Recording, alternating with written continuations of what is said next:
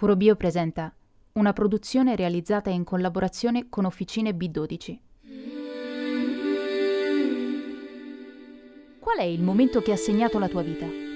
E cosa faresti oggi se avessi mollato quel posto di lavoro? Ma soprattutto, come sarebbe andata se ti fossi confessata la tua prima cotta del liceo?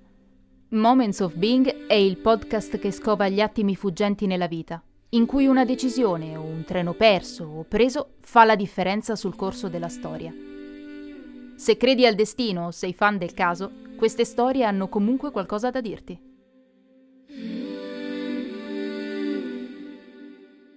Questa è la storia di Grace Hopper, matematica e informatica statunitense, nonché una delle pioniere della programmazione.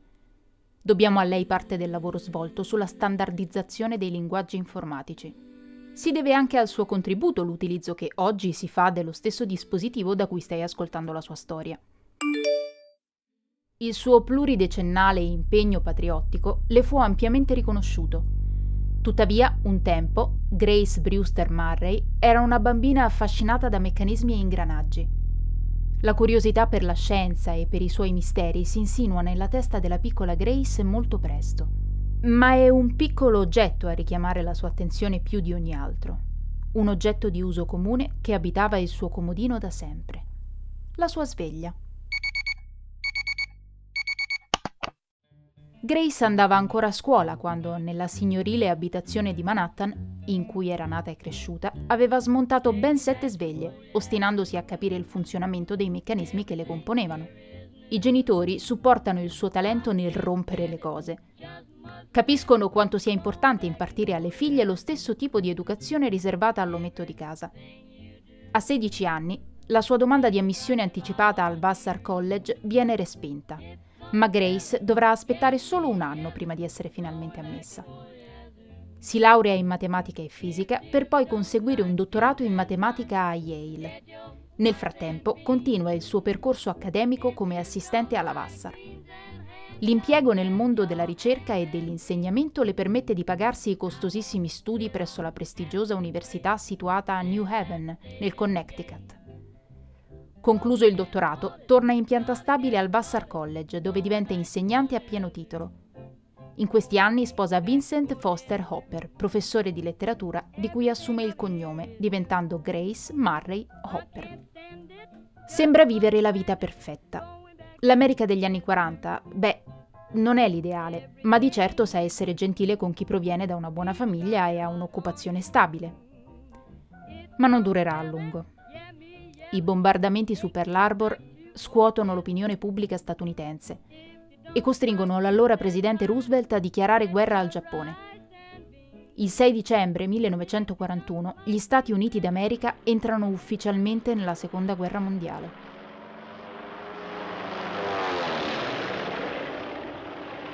Per Grace la decisione è praticamente istantanea. Quel bombardamento, raccontato a più riprese dalle emittenti radiofoniche e dai giornali, è la sua chiave di volta, il suo moment of being.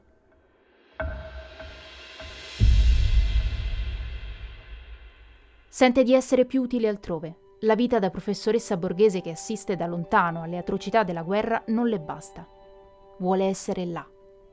Vuole partecipare, contribuire, fare la sua parte. Dare il meglio in un momento in cui il paese ne ha bisogno.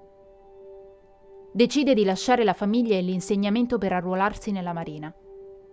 Pochi anni dopo, nel 1945, divorzierà e da allora dedicò la sua vita alla scienza e al progresso. Già nel 1943 aveva aderito al programma WAVES, Women Accepted for Volunteer Emergency Service. È il primo programma militare della Marina statunitense composta interamente da donne e arruolate in attività differenti dal mestiere di infermiera. Mettersi al servizio della collettività è elettrizzante. Per Grace, più che un sacrificio patriottico, quella sembra la svolta. Dichiarò di sé All'improvviso non dovevo decidere più nulla. Era già tutto sistemato. Non mi dovevo preoccupare neanche di come mi sarei vestita la mattina. Era già tutto lì. Prendevo la mia uniforme e la indossavo. Non dovevo nemmeno decidere che cosa avrei preparato per cena. È tutto scomparso. Sono rifiorita. Non ho mai avuto tanta libertà. Nel 1944 inizia a lavorare al primo grande mostro dell'informatica moderna, la grande, gigantesca macchina misteriosa. Assegnata al progetto del Mark I, il prozio dei computer, Grace insegnò al grande mostro un'infinità di comandi, sviluppando giorno dopo giorno una macchina sempre più sofisticata. Quegli input avrebbero reso il mastodontico aggeggio di 4 tonnellate e mezzo il primo dispositivo elettromeccanico impiegato nello sforzo bellico.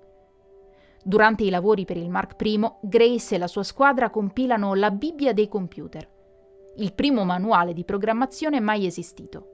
Nella prefazione dello stesso si legge La tenente Hopper ha lavorato in qualità di redattrice generale e più di ogni altra persona è responsabile del completamento del libro. Nel 1947 Hopper lavora al nuovo Mark II. Sono notti roventi quelle in cui tra i circuiti dei computer compare il primo bug della storia. Grace è al lavoro sulla programmazione della poderosa macchina, quando qualcosa va decisamente storto. Una fastidiosa falena rimane incastrata tra i circuiti del computer. Ecco la storia del primo malfunzionamento di un dispositivo elettronico. Durante le operazioni di recupero dell'insetto, Grace disse che il sistema stava subendo un debugging. Avevamo un paio di pinzette. Trovammo una falena di circa 4 pollici di apertura alare e con attenzione la tirammo fuori e la mettemmo nel nostro registro di bordo, bloccandola con dello scotch. Oggi gli informatici continuano a fare costantemente operazioni di debugging sui software, a causa del costante upgrading delle macchine e del processo tecnologico e da quella falena fu coniato il termine di un ancora nascente linguaggio informatico, che oggi è attualissimo. Da quel momento in poi, quando qualcosa non andava, dicevamo che c'erano dei bug e che stavamo facendo il debugging. Dopo l'esperienza con il Mark II, Hopper entrò nel team che sviluppava l'Univac I, il primo computer commerciale creato negli Stati Uniti. Lo stesso dispositivo venne utilizzato durante le elezioni del 1952 e predisse la vittoria del presidente Eisenhower con un margine di errore di circa l'1%. Erano tempi in cui un computer poteva arrivare a costare anche più di un milione di dollari. Nel 1952 Grace Hopper rivoluzionò ancora una volta la programmazione, inventando il primo compilatore. Non è infatti esagerato dire che la programmazione, per come la conosciamo oggi, è dovuta alle puntuali intuizioni di Grace Hopper. Nel 1959 lavora nella commissione che definì un nuovo linguaggio di programmazione, il COBOL, su cui tuttora si basano molti database degli attuali sistemi bancari. Hopper credeva che i linguaggi di programmazione dovessero essere più intellegibili invece di ricorrere a un sistema fatto di codici e quindi traducendo in maniera ordinata e logica una serie di comandi attraverso un linguaggio standardizzato. In uno scenario in cui il mondo dei programmatori le ripeteva sì, ma si è sempre fatto così, Hopper sottolineava che una convenzione non era necessariamente la soluzione migliore a ogni problema. Probably the most dangerous phrase you can ever use in a computer environment is that dreadful one. But we've always done it that way. La temerarietà e la determinazione di Grace Hopper nel ridefinire le consuetudini della programmazione informatica ebbero un forte impatto sullo sviluppo dei principali linguaggi computerizzati. E a noi dice tanto su quanto valga la pena non accontentarsi di un vago si è sempre fatto così? Si congedò dalla Marina Militare nel 1966, all'età di 60 anni, dopo più di 20 anni di servizio. La ben meritata pensione, tuttavia, non durò a lungo. Ben presto l'esercito richiese ancora i suoi servigi. C'è ancora del lavoro da fare, Grace. Continuò a rimanere in servizio per altri vent'anni. Si congeda definitivamente nel 1986. Negli ultimi anni ricevette molti onori, viaggiando e tenendo lezioni in giro per il mondo. L'insegnamento resterà infatti per tutto questo tempo il suo grande amore e la sua più grande realizzazione. Pur essendo scappata dal torpore di una vita calma e piatta, Grace Hopper torna sempre col pensiero ai suoi studenti e alle sue studentesse. Considera infatti che il più grande risultato ottenuto si deve proprio a loro. All of the young people I've trained. Il suo lascito, la sua eredità. Tutte quelle brillanti menti che la seguiranno e porteranno avanti il lavoro da lei cominciato. Muore il 1 gennaio 1992, all'età di 85 anni. Assunta per addomesticare un grande mostro di metallo e circuiti, Grace Hopper ha dato il meglio di sé. Lavorò fino alla fine per trovare linguaggi universali che potessero essere condivisi da tutte le macchine, indipendentemente dalla loro provenienza. Ha plasmato il mondo dei software così come oggi lo conosciamo e ha aperto la strada a tutte quelle donne che scalpitavano all'idea di giocare coi numeri. Grazie alla sua genialità e al suo coraggio, ha dimostrato che la scienza, così come il servizio militare, sono un campo per tutti e per tutte. E così in qualunque ambito soprattutto in quelli tradizionalmente occupati da uomini. If right is flight and Edison is light, then Hopper is code.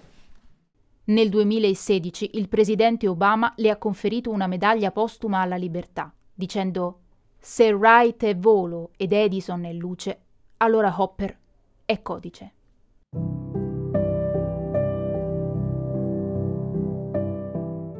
Moments of Being è un podcast di Puro Biocosmetics realizzato da Officine B12, scritto da Andrada Blaginu e Gabriele Rosato e letto da Giulia Tubili. In studio David Guido Guerriero. Progettazione grafica di Alessia Manganiello e Flavio Ambrosi De Magistris. L'illustrazione di Grace Hopper è di Francesca Sanna. Ehi, ti aspetto al prossimo episodio.